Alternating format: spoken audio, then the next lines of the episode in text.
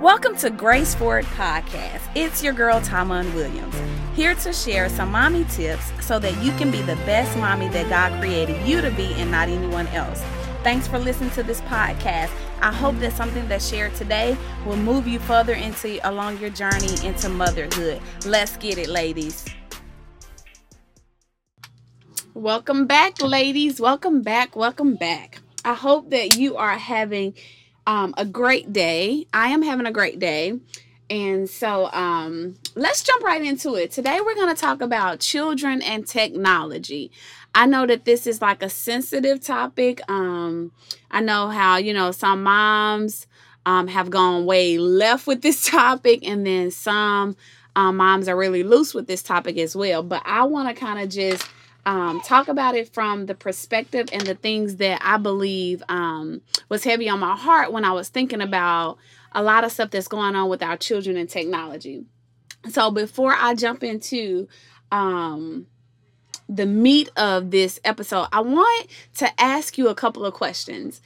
Okay, so the first question is when I'm giving my children um, technology, am I, and when I say technology, I'm talking about a phone, um, iPad, whatever it may be, um, video games, computer. Am I just trying to keep them occupied so that they don't bother me? That's the first question. The second question is, um, has their behavior changed since they have these privileges on technology, or do I see a change in their behavior? And the next question is Can my child really handle the freedom that I'm giving them with technology? And when I say freedom, um, we know, and I'm and I'm not just talking about um teenagers but also the little kids with how they watch you know hours of youtube and um, Fortnite and Minecraft and all that, can they really handle the freedom um, that they have? And then the last question is when I'm giving them this technology and all of this other stuff, am I doing it to try to impress people? To keep up with everybody else kids that has um, these devices. So these are just a, a, a couple, a few questions um, that I had to ask myself, and I had to be honest and transparent with, with myself, even on the answers um, because some of them weren't good.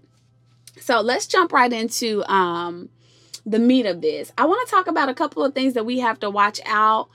Um, even if you decide to give your children technology, because at the end of end of the day, that's solely up to you as a parent. Nobody can control that, you know. But I will say that um, when I ask myself those questions, I can say that I have noticed a change in my kids' behavior um, with certain things. And so, the first thing I want to talk about is if we choose to give our children technology, we definitely have to establish rules. That's the first thing. Um, and and when I say rules, um, we have to make sure that we know what's going on with them. What videos are you watching on YouTube? If you're playing, like my kids, they like to play Fortnite and they like to play Minecraft. Are you playing with complete complete strangers? These are things that I had to learn if I was going to give them this privilege. And I know some parents have no clue. They don't know who their kids are talking to. They don't even look at the YouTube history um, and see what videos are they watching or um they don't even really you know set those boundary boundaries and those rules. And even another rule is you you you don't need to watch YouTube videos for 3 or 4 hours a day. Like that's a whole lot for a kid. Or you don't need to be on video games. Now this is just my personal opinion when I say you know the time limit. Um but it's just you know something for you to kind of evaluate for yourself the next thing is that we want to make sure as parents is that we're talking to our kids about internet danger.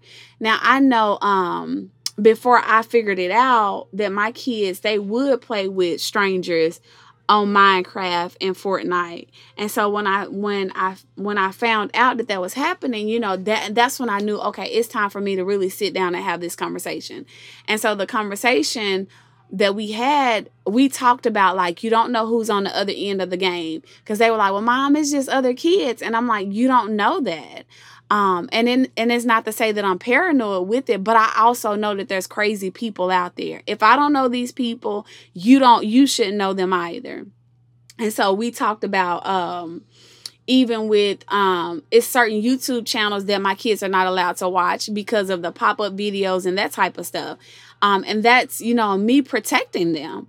Um none of my kids have social media because that's a whole nother um, episode talking about social media and what it has done to teenagers' image and identity. And I'm and I am praying that um, my kids, as long as they're kids, they won't even have a desire to um, be on social media. Matter of fact, even us some parents, we probably don't need to be on social media. But again, that's a whole nother episode. So yeah, we have to have the talk about internet danger. And then um, the next thing is that we have to make sure as parents that we're monitoring um, their activity. Um, like again, like I mentioned a few minutes ago, you know, checking the YouTube history. And it's not to say that you don't trust your children, but children are children, y'all. And, you know, um, sometimes they're just curious. Um, and so they may be looking at things that you feel like is inappropriate, you know, or they may have heard about something from somebody else and they're just curious and want to know, like, okay, well, let me check it out too, or whatever the case may be. We should be in the know. My kids know that I have this rule of, um, even with the apps, of course, because my um my Apple ID is connected to Judah's phone and to the iPads, they have to get permission from me through my phone when they want to download a new app. Um, and some people say, oh, well, that may be going to the extreme. No, it's not. Like, I need to know what's going on, you know? And if there's nothing that you're trying to hide, it shouldn't be a problem. Like, if you, if you want this, um, freedom and this privilege of having this device or what have you, this is a part of it. I need to approve the app. And so I check the app, I check the age, um, the age the app is meant for and then even with some stuff, my husband would go a little bit deeper with some of the games and stuff and do research on it and make sure that it's not anything that um that can be presented to them and we don't know about it. Um, because we feel like that that's our responsibility as their parents. We're the gatekeepers. I tell my kids that often, like I'm the gatekeeper. I'm the one that's standing at the gate, making sure that nothing that is um that goes against what we believe or that goes against the principles of God to you know to come in and to throw you off course. And then the next thing is um we have to make sure that we're teaching them um how to have those social skills. And I kind of laugh when I say this because I've met like some teens and um, that they don't even know how to have a conversation with people because they're so used to texting, you know? Even if you ask like simple questions and stuff, they can't do that. But if you're in the same room with them, they're literally texting the whole time or literally posting and doing Snapchat and all that. And I'm like, okay, you got to know how to talk to people. You've got to know how to carry on a conversation, look people eye to eye, you know, without your phone in your hand. Um, because that's another pet peeve of mine. And Judah knows that if I'm talking to you, there's no reason for you to be on your phone because at the moment I'm either giving you instructions or, you know, we're in a conversation. So if I'm not on my phone, if I'm not doing you that way, you definitely should not be doing your parent that way. So yeah, so we got to make sure that um that they know how to communicate outside of text. And sadly, a lot of teens don't know how to do that. And then another thing as um, parents, we have to watch out for the addiction signs. That's what I want to call them. Um, it's where you see that, okay, my kid is addicted to this. Um, you know, they have a problem if I ask them to get off of it. You know, they throw fits and, you know, it's like downright screaming, yelling, and, you know, crying. I'm not finished and all of this. That's a sign of an addiction to that technology. If they're fighting with their siblings over a techno- over technology, even though clearly they've had enough time or what have you, and they just don't want to give it up. If they're sneaking, um, to get on technology when they're not supposed to. These are just signs that we need to watch as parents. And when we see that going on, because I've dealt with this with a couple of my kids, so I would literally take the um, iPads and the game away from them.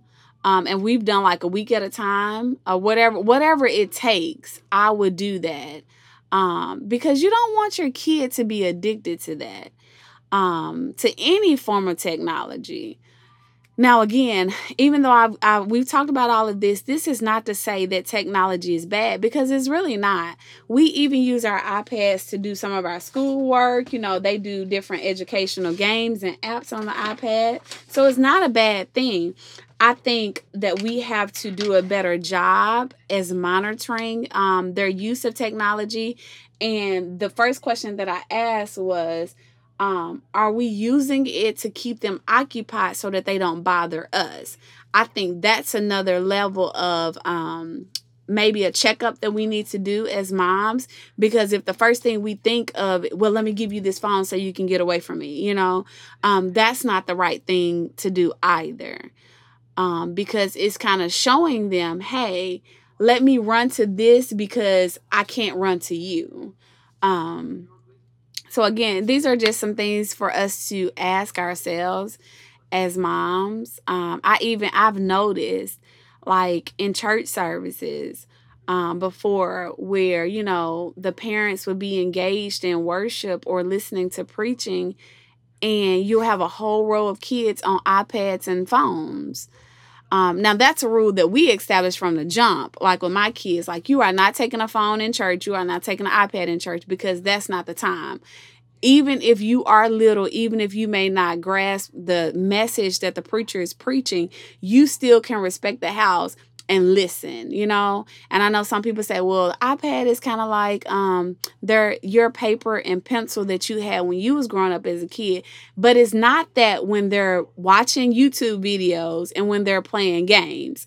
Now, if they're literally sitting there drawing on the on the iPad, that's a different situation. But I'm talking about kids that be engaged in Fortnite and watching YouTube videos with the volume turned off, but still watching the videos while they um while service is going on, you know, just full out church and they they they enjoying themselves.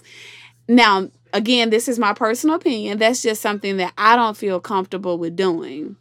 So, um yeah, this is just, you know, an episode for you to kind of just ask yourself those questions and just make sure, you know, that um your children have not gotten addicted to technology and you're not using it for the wrong reasons.